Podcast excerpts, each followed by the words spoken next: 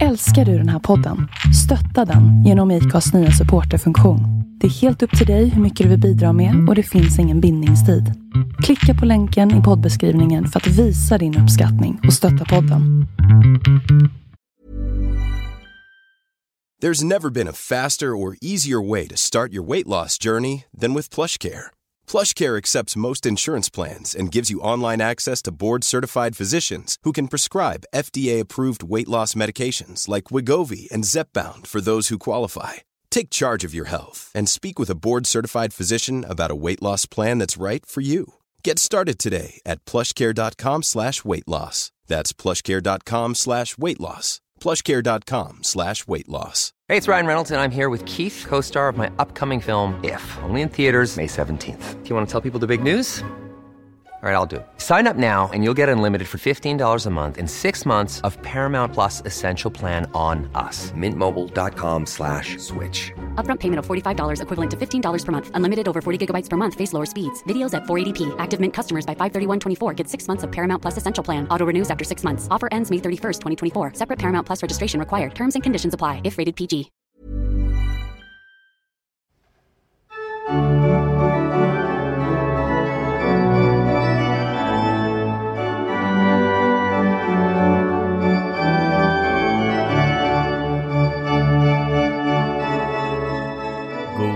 Fortsättning och välkomna till avsnitt 97 av podden Vi går till historien. Lite snuvig men kul att vara tillbaks här med poddandet. Haft en bra julledighet? Absolut, visst. Det är ju vårt enda uppehåll kring nyåret här, men nu känns det jätteskönt att vara tillbaka här igen. Och det är ju Ulf Gemsjö som pratar med son Fredrik här. Och nu ska vi kasta oss tillbaka till 1680-talet. I förra avsnittet gav vi ju en inträngande studie i den kungliga familjen med Karl XI och drottning Ulrika Eleonora och kungens mamma Hedvig Eleonora. Ja, vi pratade ju mycket om det. Om du väldigt kort skulle sammanfatta, hur var relationen mellan de här tre, tycker du? Ja, den var ju förstås väldigt dysfunktionell. Lite märkligt är det ju på den här tiden. Men han hade ju en stark mamma som såg efter honom, och jag kan tänka mig att det var lite sådär att mamman då tävlade mot den nya hustrun som väl var drottning formellt sådär. Och det, mamman var inte riktigt redo, tror jag, att släppa den där känslan av makt över sonen och riket, och så att det kommer in någon yngre förmåga här. Så jag tror den var väldigt spänd, relationen. Så var det säkert. Ja, Sverige hade ju 2 drottningar, precis som Danmark får nu. Så var det ju. Och drottningen Ulrika Eleonora, hon födde 7 barn på 6 år. Något som påverkade hennes från början ganska svaga fysik. 4 av dessa 7 barn dör som spädbarn. Överlever gör Kronprins Karl och döttrarna Hedvig Sofia och Ulrika Eleonora.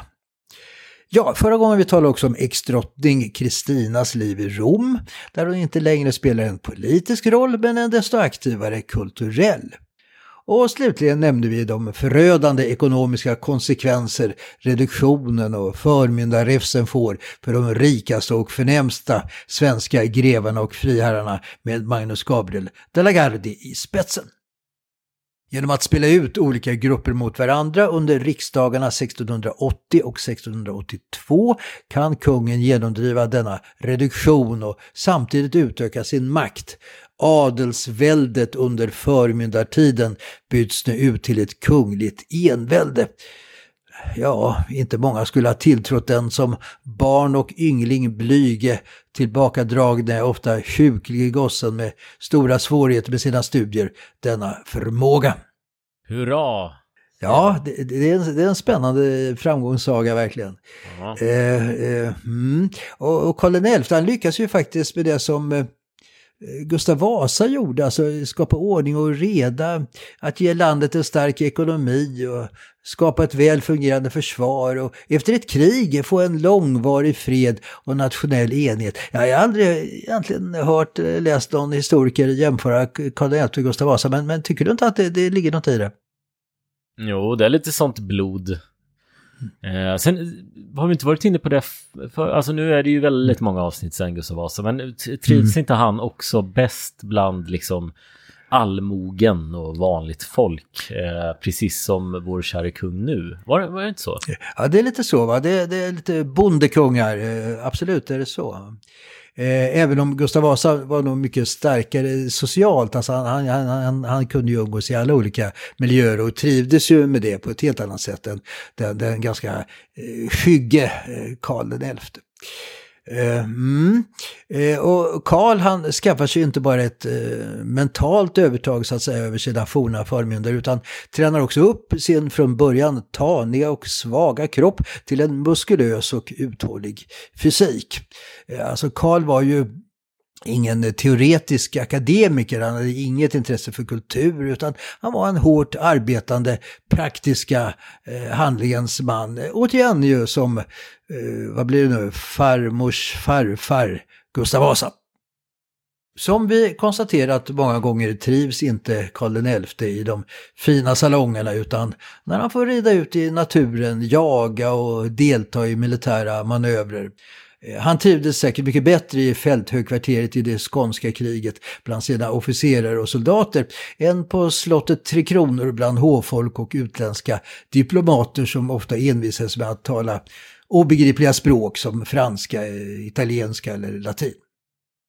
Karl älskar som sagt snabba ritter, gärna nattetid, och han tävlar med sig själv om att sätta rekord på olika sträckor. Han noterar noggrant uppnådda tider. Ett favorittillhåll för kungen är Kungsör i nordvästra Södermanland, där han disponerar ett litet rött, ganska oansenligt trähus, en jaktstuga helt enkelt. Kanske något i stil med din jaktstuga där uppe i Ångermanland. Och ja, finns det mobiltäckning på den här tiden? För jag har ju inte det, så i så fall det kan vara en skillnad. Det kanske han har där. Ja, möjligen. Men han rider ju det, att du har ju fordon med betydligt fler hästkrafter än en, va, när du ber det dit. Men han rider dit. Och det där han sätter rekord, alltså en normal ridtid, Stockholm-Kungsör, det är 13 mil. Det är cirka 10 timmar. Men kungen har lyckats pressa tiden till 6 timmar och en kvart vid ett tillfälle i mars 1687. Ett annat konstigt att inte det har blivit ett lopp. Ja, visst. Ett hästlopp alltså. Ja, just det. Lite svensk maraton motsvarighet. De har aldrig kört på 3 timmar idag. Kanske så, ja. Man brukar säga att det är kortare väg nu till mellan olika månader, så är det ju inte. Det är alltid lika långt naturligtvis, även om det på ett annat sätt har blivit andra vägar och snabbare sätt att förflytta sig på förstås. Ett annat kungligt rekord är Stockholm-Uppsala som han klarar på 4 timmar. Vid rusningstid idag så kanske tar ännu längre tid, eller hur? På motorvägen. Det får vara snöstorm. Ja, just det. Så på E22. Och han lyckas vid ett tillfälle klara ritten från Jönby i Skåne till mammas Strömsholm i Västmanland på 3 dagar. Överhuvudtaget reser kungen mycket. Han rider längs västgränsen från Jämtland genom Härjedalen, Dalarna, Värmland sommaren 1686 och även längs östkusten ända upp till Haparanda och Tornio sommaren 1694. Och från kyrktornet till Tornio betraktar han midnattssolen som han då skriver om. Karl XI besöker alltså Tornio, men han fortsätter inte in i Finland. Lika lite som han någonsin besöker Finland reser han till Estland, Livland eller de tyska provinserna, svenska Pommern, Vismar eller Bremenvärden. Den kände 1800-talshistorikern Fryxell, han är kritisk mot det och han skriver, citat: "Man tycker att några granskande besök i dessa viktiga länder skulle för det allmänna varit långt nyttigare än ritterna ute efter den nästan öde riksgränsen." Men förmodligen är det väl i ödemarken som Karl trivs bäst. En anledning återigen till att Karl så ofta var ute och reste var ju, förutom att han ville granska landshövdingar, fogdar och andra ämbetsmän, säkert att han trivdes mycket bättre ute på landet, som du sa förut, bland vanligt folk, än på det kungliga slottet i huvudstaden. Det finns ju en mängd historier om hur Karl XI gärna reste runt i sitt rike inkognito, förklädd, för att få en sanningsenlig bild av situationen i landet. Det finns då inga kungliga attribut kring honom. Han rider på en vanlig bondhäst, vintertid i en enkel släde och är enkelt klädd i en grå vadmanskappa med rund krage, därav smeknamnet Gråkappan. En riktigt bra historia här är när han söker nattlogi i ett ryttartorp i trakten av Läckö i Västergötland. Ryttaren är inte hemma, men hans hustru berättar att torpets enda gästrum redan är upptaget av en korpral. När kungen, som inte blir igenkänd av varken ryttarhustrun eller korpralen, frågar om de kan dela rum, säger korpralen åt honom att packa sig därifrån. Ryttarhustrun låter då kungen få sova i den kalla farstun på en halmkärve. När på morgonen korpralen går ut för förmodligen ett första toalettärende, ryter han åt kungen i farstun och sparkar till honom på benen, att han ska dra in benen så att korpralen ska komma fram. Innan kungen lämnar torpet tar han fram sin börs och överlämnar 11 gulddukater till torparhustrun som tack för nattlogin. Korpralen inser då att den han behandlat så respektlöst inte är någon annan än Gråkappan, den svenske enväldige kungen, och han blir då så rädd, skräckslagen, att han får ett slaganfall och dör knallfall. En bra historia, eller hur? Mm, ja, den stämmer ju förstås inte, men jag vet inte om det var så bra. Alltså, inte jättebra, men det beskriver väl en viss det ger en bra bild av att man ska behandla alla snälla och så. Det är väl en liten sensmoral i en sån här historia. Det finns ju tusen sådana. Men det jag tänkte på, det måste ju vara inte väldigt farligt på den här tiden. Kunde man inte dö om man liksom tittade snett på någon eller liksom tappade en tomat någonstans? Alltså var det inte väldigt farlig tid att ge sig ut ensam sådär? Det kunde ju hänt, alltså jag menar... Du menar att han red utan säpovakter? Ja, exakt så.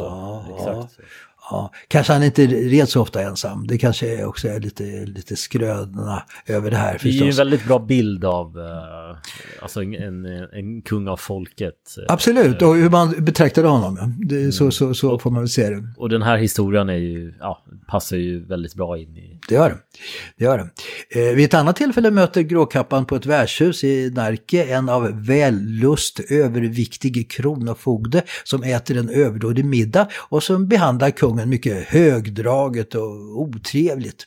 Kungen lyckas dock övertala fogden att ta med ett förseglat brev till slottskommendanten i Örebro som fogden var på väg till.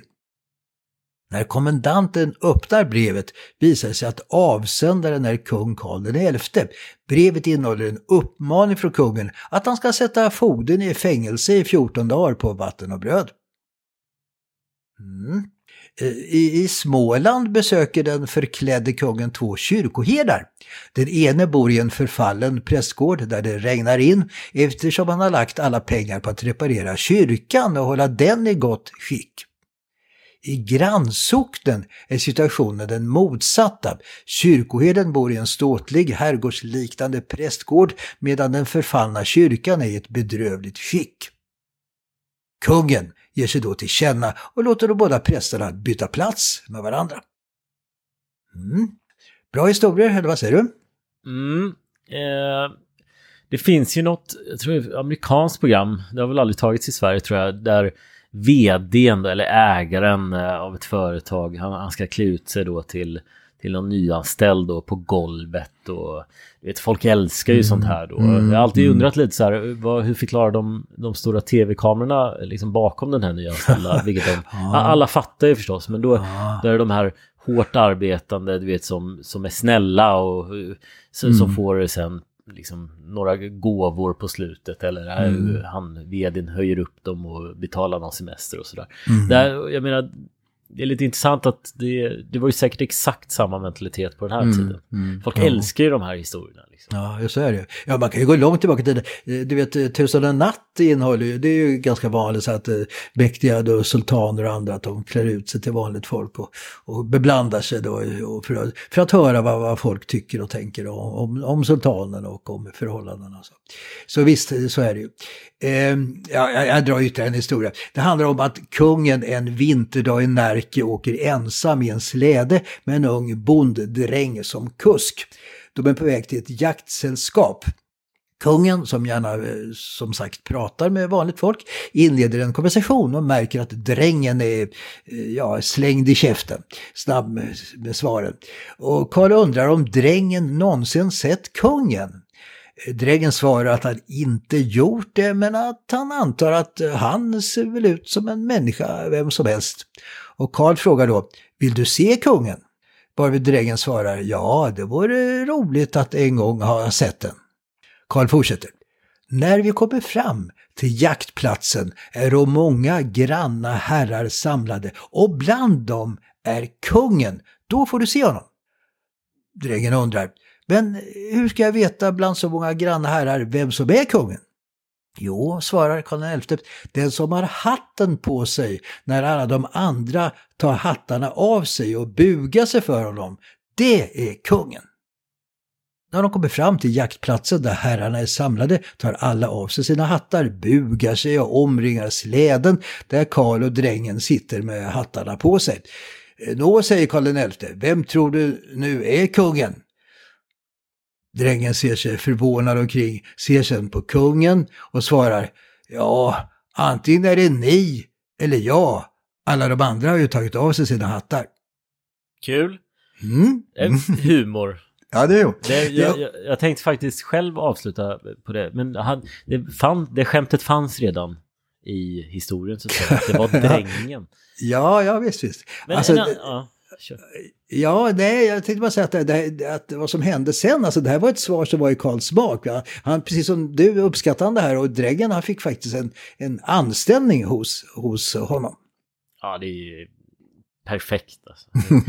Men visst, till och med idag så är det väl en viss skillnad i så sättet man pratar och för sig och sådär. Är det någon som gick på det här? Hade det här varit i verklighet, hade väl han blivit avslöjad på en sekund när han gick in och sa, kan jag få eder? Det är klart, när det gäller sanningshalter, det är väl lite som återigen Gustav Vasa och som Gustav Vasas äventyr i Dalarna. Va? Att vissa kan ju vara påhittade eller förbättrade, men i båda fallen säger det ju mycket om hur folket såg på sin kung, eller hur? Ja, men absolut. Jag tror definitivt så finns ju alltid en viss sanning i oavsett. Ja, Karl XI, han följer en god svensk kungatradition att verkligen inte spara sig själv. I kriget var han precis som Gustav II Adolf och senare sonen Karl XII i stridernas centrum och visade stort dödsförakt. Inte bara skånska kriget utan även de militära manövrerna var mycket krävande, ofta med flera dödsoffer bland mannarna. Och även jakterna är farofyllda. I januari 1681 drabbar han, efter att ha kommit bort från sitt jaktsällskap, samman med en stor björn. Han skjuter och sårar björnen som går till anfall mot kungen och kastar sig över honom. Och det som räddar monarken är två jakthundar som angriper björnen så att kungen kan rulla undan och sätta sig i säkerhet. Och i ett annat tillfälle angriper en björn en av kungens förtrogne, Axel Wachtmeister, som räddas av kungen, som dock då blir skadad med stor och livsfarlig blodförlust som följd. När det gäller jakt så är det storvilt som gäller, björn, varg, älg, fågeljakt till exempel är inte aktuellt. Och som många jägare, du är ju själv en, Karl XI mycket intresserad av naturen, av växter och djur. Han lyssnar på orr och tjäderspel. Han rider ut på Djurgården och hör hjortarna ropa. Han noterar nästan lyriskt att våren kommer och allt blir grönt och får nytt liv. En känd skröna om kungens intresse för djur är att han i Kungsör skulle ha försökt tämja älgar för att bilda ett älgkavalleri. Jag vet inte om du har hört talas om det här. Och anledningen var att det ansågs att hästar skräms av älgar och att, alltså att älgkavalleri därför skulle vara effektivt i strid. Men det finns inga belägg för att ett sånt älgrytteri satts upp, utan det är förmodligen just en skröna, eller i varje fall en idé som inte förverkligades. Ja, men jag har ju talat om det. Mm. Inte så pass att jag kopplat till just till Karl XI. Lite synd om den skrönan. Det låter lite... Det skulle varit lite spännande. Jag menar, kameler används ju i krig. Ja, ja. De är ju lite lika, kan jag tänka. Ja. Du menar att det skulle vara möjligt kanske? Eller? Jag vet inte. Då får man nog avla ett par decennier. Karls intresse för jakt och djur, inte minst hästar, är att han... leder till att han låter hovmålaren Ärenstral, som ju nämnt målade många porträtt av kungafamiljen och dess medlemmar, också måla porträtt av kungens hästar. Det finns inte mindre än 19 sådana hästporträtt. Kungen följde noga konstnärens målande här och kom med många synpunkter om olika detaljer i hästporträtten. Och Ärenstral här får också måla av kungens jakthundar och jaktbyten, björnar, vargar, älgar, harar. Och han målar då i deras naturliga skogsmiljö. Det är något av en ny genre här, alltså landskapsmiljöer med djur, en tidig Bruno Liljefors, du vet. Och även lite mer udda djur får Ärenstral i uppdrag att måla av, som en vit ekorre, en albino med röda ögon som kungen får tag på i Kungsör. Kungen har också vilda djur i burar på slottet. Ja, alltså kanske det är så med Karl som med många människor som känner sig lite obekväma i sociala sammanhang, att de gärna tyr sig till djur. Hundar och hästar, de är ju mycket mer toleranta och betydligt mindre krävande att umgås med än med människor, eller hur? Ja, jo men absolut. Det blir ju nästan lite igenkänning här. Om det nu finns en Guds gåva så är ju hunden Guds gåva till människan, helt klart. Människans bästa vän. Intressant är också att Karl tidigt tar med den enda son som inte rycktes bort i unga år, alltså kronprins Karl, på jakter. Redan när Karl är 7 år är han med på vargjakt på Djurgården, och fadern noterar stolt att sonen vid 8 års ålder skjuter 3 hjortar på Djurgården, och när gossen är 11 år skjuter han sin första björn vid Kungsör. Och pappa anger mycket noggrant att Karl då är 11 år, 7 månader och 19 dagar gammal, och att skottet träffar björnen på halsens högra sida, genom hjärtat och ut på vänstra sidan. Ja, jag hoppas att det inte här inspirerade dig att ta ut min sonson på Djurgården för att leta hjortar att skjuta och jaga, eller? Just Djurgården hade varit intressant som första jakt. Ja. Kan det utgå där någonstans... Kanske ta sig in i Skansområdet. Där har jag hört finns djur att skjuta. Ja. Björnar och sånt. Så. Ja. Nej, men spännande. Ja, det är kanske inget att rekommendera. I oktober 1681 ramlar Karl XI av sin häst och får ett komplicerat benbrott. Benpipan bryts av och tränger genom benet.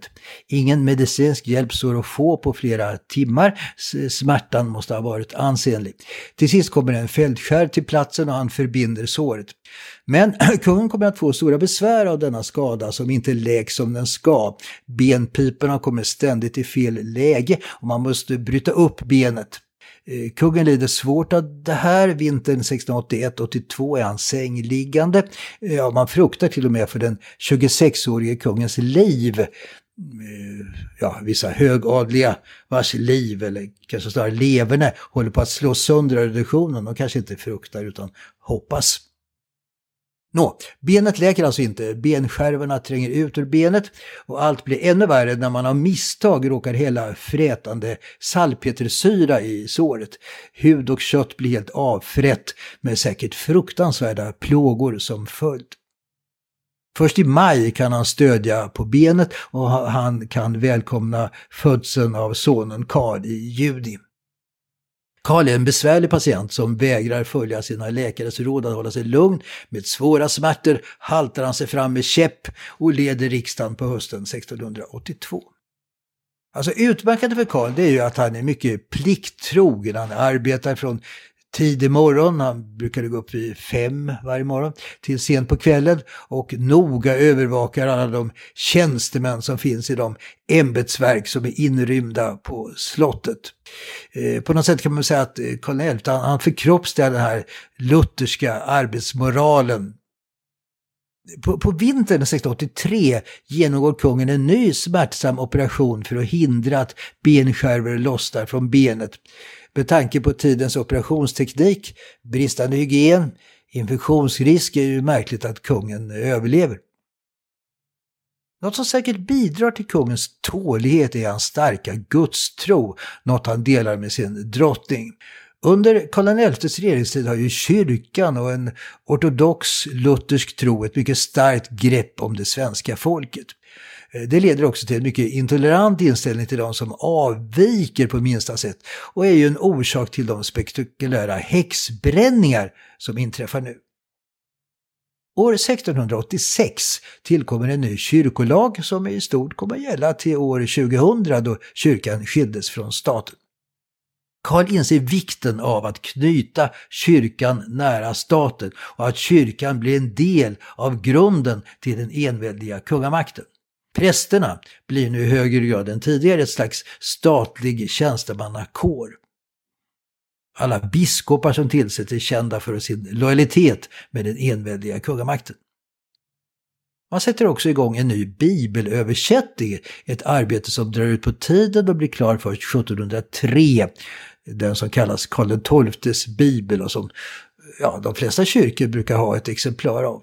Bibelöversättningarna uppkallas ju efter de regenter som är aktuella när de kommer ut, här för mig vi har pratat om tidigare. Gustav Vasa bibel från 1541, Gustav II Adolfs från 1618 och Karl XII:s då från 1703. Och sen har vi 1917 års bibel, den är ju svår. Kommer du ihåg vad du svarar då? Vad är han heter? Det blir för modernt, men det måste ju... Gustav V. Ja, visst, Gustav V. Den senaste från 2000, det borde ju kallas Karl XII och Gustavs bibel, men vad jag vet så gör den inte det av någon anledning. Det kan ju bero på att kyrkan skildes från staten kanske. Hur som helst, varken Gustav Adolfs bibel eller Karl XII:s bibel är egentligen nyöversättningar utan revideringar av Gustav Vasas bibel. Översättningarna har ju haft stor betydelse för svenska språkets utveckling med Gustav Vasas bibel och redan den först utgivna översättningen av Nya testamentet 1526 inleds den så kallade nysvenskan som ersätter den medeltida fornsvenskan och bland annat introducerar bokstäverna ä och ö.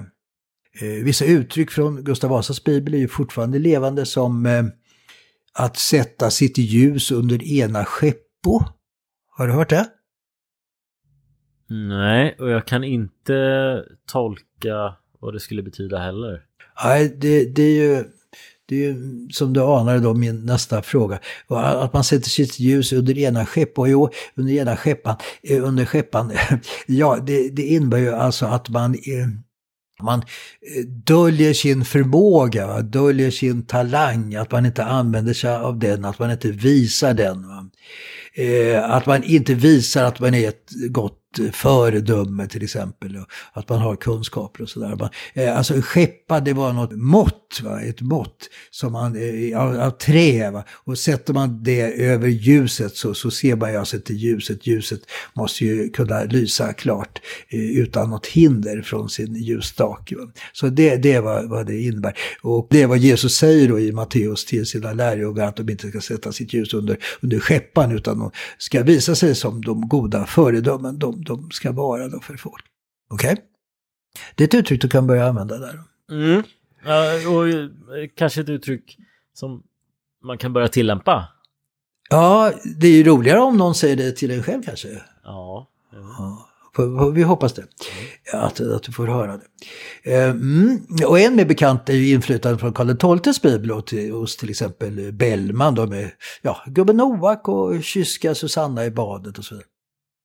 Om utgivandet av Karl XII:s bibel tog några decennier så är det inget mot hur länge man höll på med Gustav V:s bibel, som på ett annat sätt än de tidigare är en tidsenlig nyöversättning.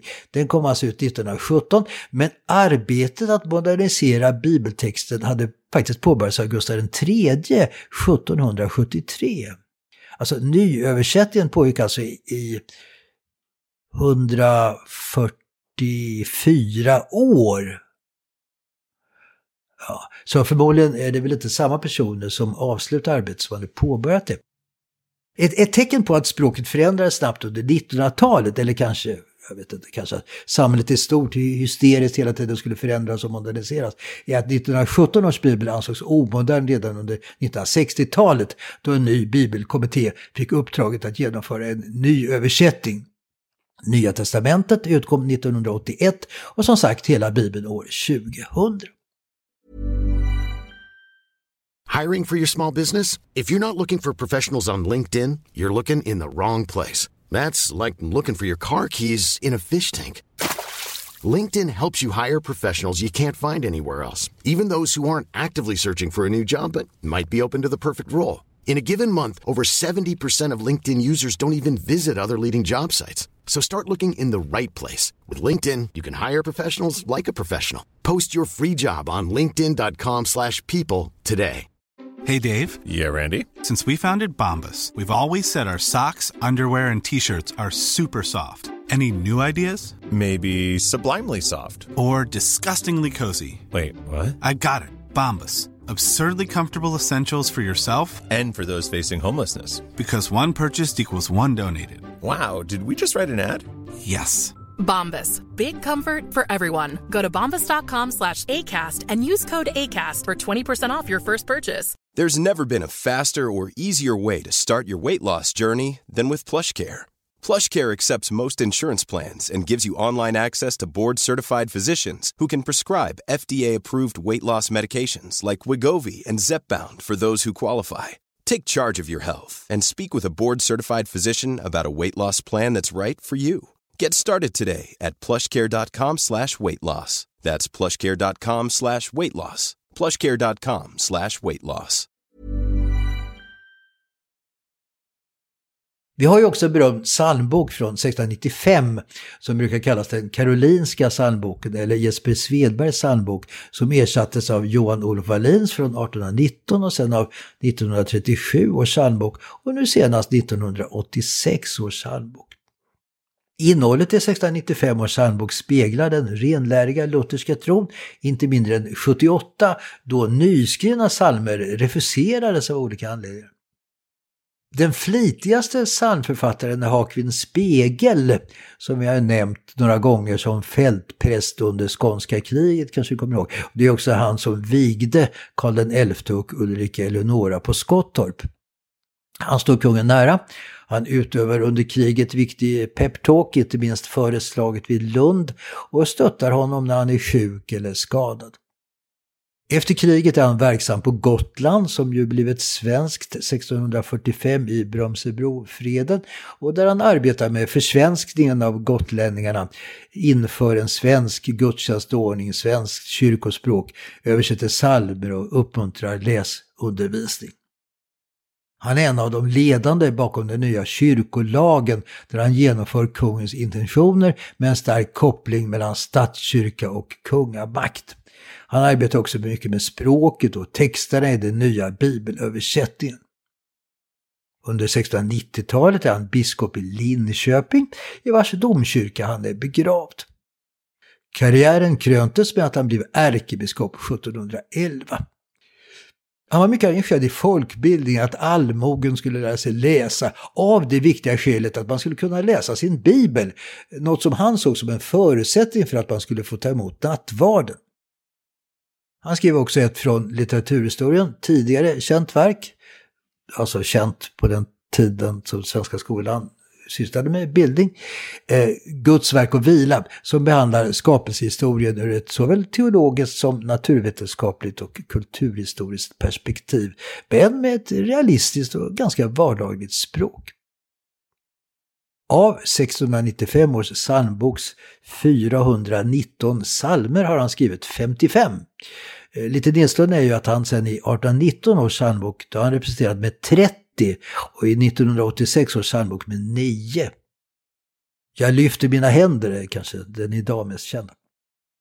Ja, alltså den mest kända överlevande salmen från 1695 års salmbok, det är ju i varje fall så länge du gick i skolan den som var din favoritsalm, nämligen när man får sommarlover i klassen. Ja, ja.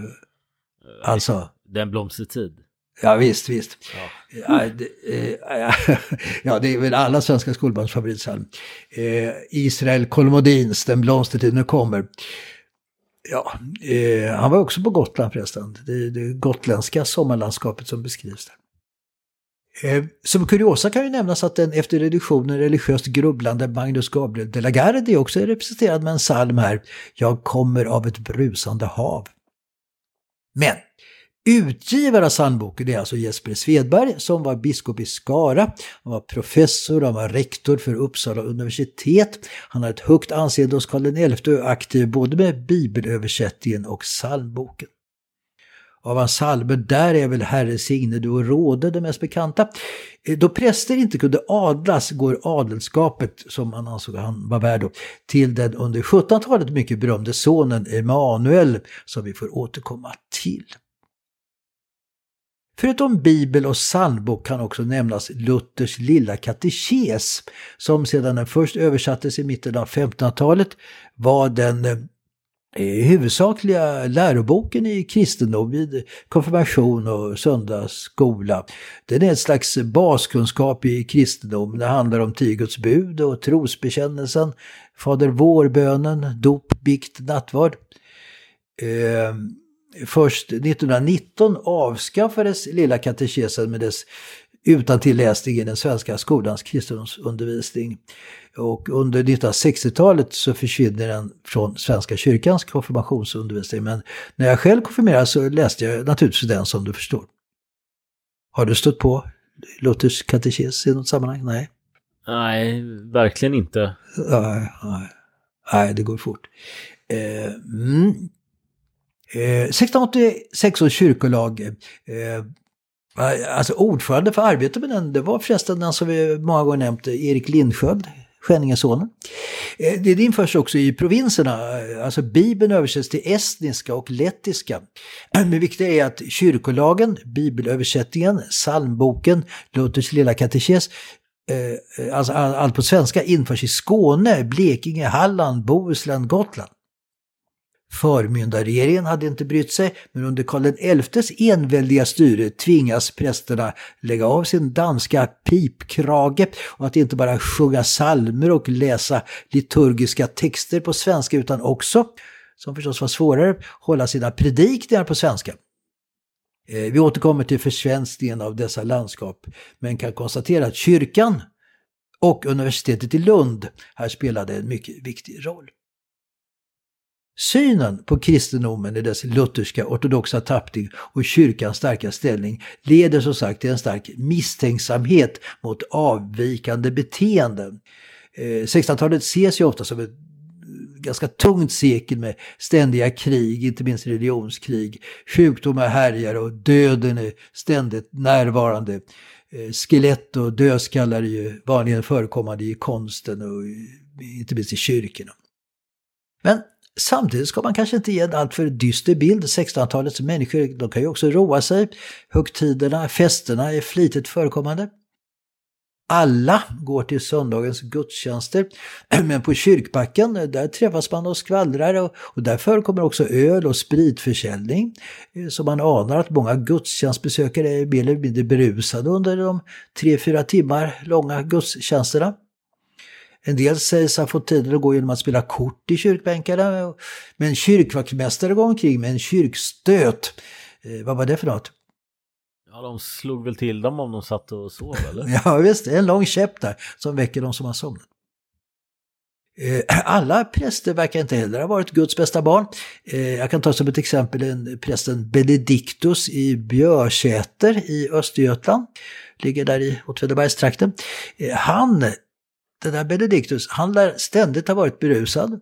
Han kravlar sig upp med stora svårigheter i predikstolen och på grund av sin berusning så sluddrar han så kraftigt i sin predikan att ingen riktigt hör vad han säger. Han blir inblandad i slagsmål på kyrkbacken och anklagas för flera våldtäkter. Han brukade göra hembesök när männen var ute på åken eller besökte grannbyn, så besökte han då hustrur som var ensamma hemma. Det låter ju helt otroligt. Till sist så blev han ju förstås avsatt och då bosätter han sig då med en trollkvinna med häxstämpel i skogen, och till sist drunknar han stupfull i Motala ström vid ett besök i Norrköping. Ja, det är inget föredöme direkt för prästkallet, eller vad säger du? Nej, uppfriskande tycker jag. Ja. Han har levt. Ja, uppenbarligen var det väldigt svårt att avsätta en präst. Ja, trollkvinna, där kan vi haka på. 1600-talets sista årtionden, det är ju häxprocessernas tid. Och det här var ju inte något helt nytt. Det förekommit under 1500-talet som under ärkebiskop Abraham Angermanus, kanske kommer ihåg, vi pratade om hans inspektionsresor under 1590-talet. Under dem så skedde 140 häxprocesser, men sällan med dödlig utgång. Vi har också berättat, som ni kommer ihåg, om häxor här på Vikbolandet som brändes på bål. Bland annat Tobohäxan som 1611 anklagades för att ha förorsakat hertigparet Johans och Maria Elisabeths mentala ohälsa. Det var väldigt dramatiskt. Jag kommer ihåg när hon skulle brännas där på Ramunderberget i Söderköping. Vad var det som hände? Var det inte någon förbannelse som skrek? Jo, och inte bara det. Alltså alldeles bredvid den såg ju prästen. Prästen prästen in i elden. Ja. Prästen Prytz från Kuddby. Hon tog tag i prästrocken och försökte ta med sig prästgubben där inne i det brinnande bålet. Men han lyckades kränga av sig rocken och klara sig. Mm. Ja, bra gjort. Ja. Häxprocesser avstannar sen. De förekommer knappast alls under till exempel drottning Kristinas tid, för att sen ta fart nu under slutet av 1660-talet. Men häxprocesserna under Karl XI:s tid är något helt annat än tidigare. Här utbryter en epidemi med följder som inte har något med svensk lag eller rättstradition att göra. Synen på häxeri och trolldom är nu annorlunda än på medeltiden. Då hade det mer med magi att göra, och det är inte nödvändigtvis behövde betyda något negativt. Nu handlar det uteslutande om pakter med djävulen, och man åberopar dödsstraff, de som grundar sig på Bibelns bud från andra Mosebok, 22 kapitlet, 18 versen. Du ska icke låta en trollkona leva. Bakgrunden är en för alla självklart tro på djävulen, på demoner, på övernaturliga händelser, på resor till Blåkulla. Det finns flera platser i Sverige som kallas Blåkulla, men vilken är det mest kända? Heter det inte någonting som, alltså finns det inte just en Blåkulla? Det gör ja. Alltså det är ju en liten ö i Kalmarsund, va? Blå Jungfrun. Alltså mellan Öland och Kalmar där. Som då fick det här namnet Blåkulla. Ingen människa på 1600-talet tvivlar på det här. Ingen tvivlar på djävulens existens. Och under en 10-årsperiod 1666-76 avrättas cirka 300 personer, nästan enbart kvinnor då, för häxeri. Det börjar i Dalarna och sprider sig sedan norrut och söderut. Det landskap som drabbas värst i förhållande till sin folkmängd är Ångermanland, där 71 personer, varav 65 kvinnor, 2 män och 4 pojkar, halshuggs och bränns på bål samma dag, den 1 juni 1675. Jag kan tänka mig. Det finns en del, åker man genom Ångermanland så finns det många sådana berättelser om gamla ödehus och häxor och sånt där. Så ja, det är så, ja. Alltså, det här, jag vill minnas att platsen heter Torsåker. Jag vet inte om du har stött på den, men du kan ju kolla där. Ja, jag ska kolla. Se upp lite när du åker förbi där. Ja. Ett annat speciellt drabbat landskap, det är ju det tidigare norska Bohuslän med ett centrum på Tjörn. Det som leder till så många dödsdomar, det är att det tillämpas en parallell rättsskipning av nytillsatta kommissioner med förutom jurister även präster, alltså som verkar vid sidan av de ordinarie domstolarna, och blir man dömd här, då finns ingen högre instans att vädja till. Och vittnen, det är ju ofta barn med livlig fantasi, som förmodligen njuter av uppmärksamhet och vara i centrum och så kanske har ett horn i sidan till en viss tant i byn. Och de kunde också berätta att de själva då blivit bortförda till Blåkulla och där bevittnat sexuella orger mellan de utpekade kvinnorna och djävulen. De som avrättas är i första hand de som inte erkänner, och för att få fram erkännanden används ofta tortyr. Och en känd metod för att få klarhet, det var ju det här så kallade vattenprovet som var vanligast i Bohuslän. Det var faktiskt en mer dansk-norsk tradition än en svensk, och det hedrar kanske den svenska rättstraditionen. Ja, hur gick det till det här vattenprovet? Ja, men det var väl lite sådär moment 22-aktigt. Drunknar man så var man liksom ingen häxa, men flöt man och därmed inte drunknade, då skulle man ändå dö då, för då var man en häxa, var det inte något? Ja, exakt. Alltså man binder den misstänkta häxan till händer och fötter och kastar den i vattnet. Om, som du säger, och alltså, om kvinnan flyter, då står hon ju under djävulens makt och då är ju de som ju till döden. Men om hon sjunker och drunknar, då blir hon ju frikänd och får till och med då en kyrklig begravning. Häxepidemin når också så småningom Stockholm, och här började skvallras bland söderkåkarna kring Katarina kyrka, och i centrum står den 12-årige pojken Johan Gris. Han kommer från Gävle som var ett riktigt häxprocessnäste. Till och med kyrkoherdens fru hade blivit dömd som häxa där. Och pojken Johans mamma hade blivit avrättad för häxeri. Och efter den händelsen så skickas pojken till släktingar i Stockholm, och Johan han påverkar nu barnen på Söder och berättar om vad de upplevt på Blåkulla och att peka ut grannkvinnor som trollpackor. Kyrkoherden i Jakobs församling på Norrmalm hakar på och anklagar en kvinna med tysk bakgrund för att ha fört bort hans egna barn till Blåkulla. 6 kvinnor döms och avrättas i Stockholm.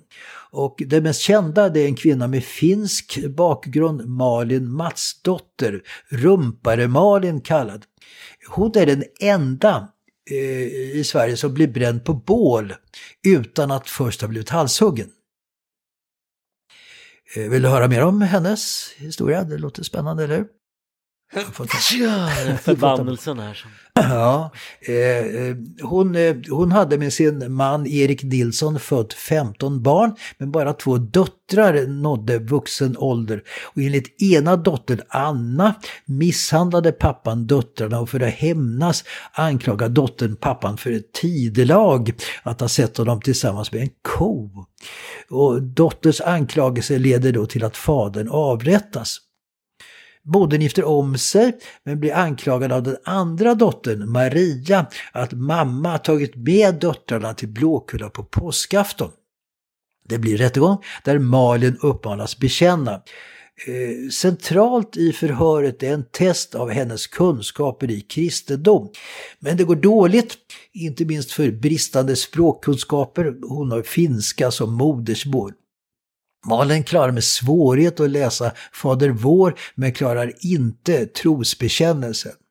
Och en försvårande omständighet anses vara att när Malin ska repetera "Välsignad vare du, Jesu namn", säger "Välsignad du, Jesu namn". Dotter Maria berättar att... Ja, det är bara att hugga huvudet av henne. Ja. Då finns det ingen återvändo. Dotter Maria berättar att mamma tagit med både henne själv och systern Anna och även andra barn till Blåkulla. En 10-årig pojke och en 7-årig flicka vittnar om att de var med där. Rätten blev övertygad, som du anar här då, om Rumpare Malins skuld. Båda döttrarna vittnar mot henne. Hon har bristfälliga kunskaper i kristendom och svårt att läsa böner. Den 26 juli 1676 döms Malin Matsdotter att avrättas för häxeri. Man diskuterar då 3 olika avrättningsmetoder. Halshuggning, sen bränning, eller tortyr, halshuggning och bränning, eller tredje alternativet, levande bränning. Och eftersom hon vägrar erkänna någonting bestäms det att hon ska brännas levande. En av prästerna i domstolen menar att detta är lämpligt eftersom hon då får ett första intryck av helvetet, alltså det brinnande infernot. Läkaren Urban Järne, som jag ska återkomma till, föreslår att hon i humanismens namn först ska torteras med glödande järntänger som förhoppningsvis ska få henne att förlora medvetandet, men det förslaget får inget stöd. Den 5 augusti 1676 avrättas hon så på Hötorget. Hon är anmärkningsvärt lugn, men när en av hennes döttrar ropar åt modern och erkänner sina brott svarar hon med att förbanna dottern och ge henne till djävulens våld. Och när lågorna når henne så dör hon utan att skrika, vilket ses som ett ytterligare bevis för att hon verkligen är en häxa. Men under nästa häxprocess i Stockholm på hösten samma år inträffar något dramatiskt som gör att processerna får en radikal vändning. Och det tänkte jag vi skulle prata om i nästa avsnitt, då vi förstås också följer den fortsatta utvecklingen inrikes- och utrikespolitiskt i Karl XI:s Sverige. Jag börjar gilla Karl XI:s Sverige mer och mer.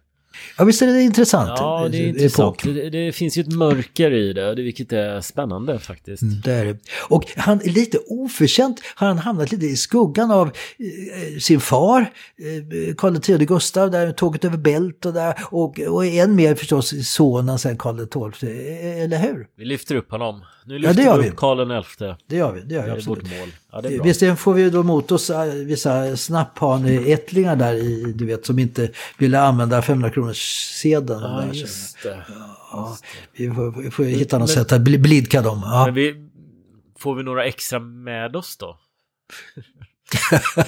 Som kompensation. Ja, ja, vi hoppas det. Ja. Ja. Resten av befolkningen. Ja, hoppas det. Ja. Ja. Okej, nej, men stort tack Fredrik och tack alla kära lyssnare. Kul att vara igång igen, så hörs vi igen om 2 veckor då den 1 februari. Tack och hej. Tack och hej.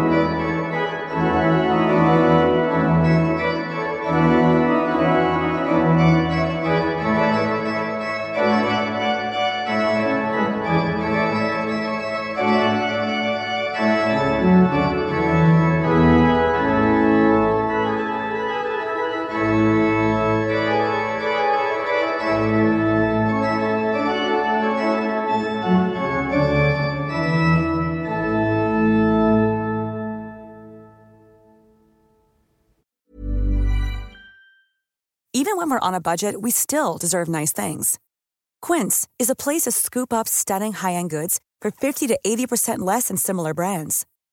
They have buttery soft cashmere sweaters starting at $50, luxurious Italian leather bags, and so much more. Plus, Quince only works with factories that use safe, ethical, and responsible manufacturing. Get the high-end goods you'll love without the high price tag with Quince.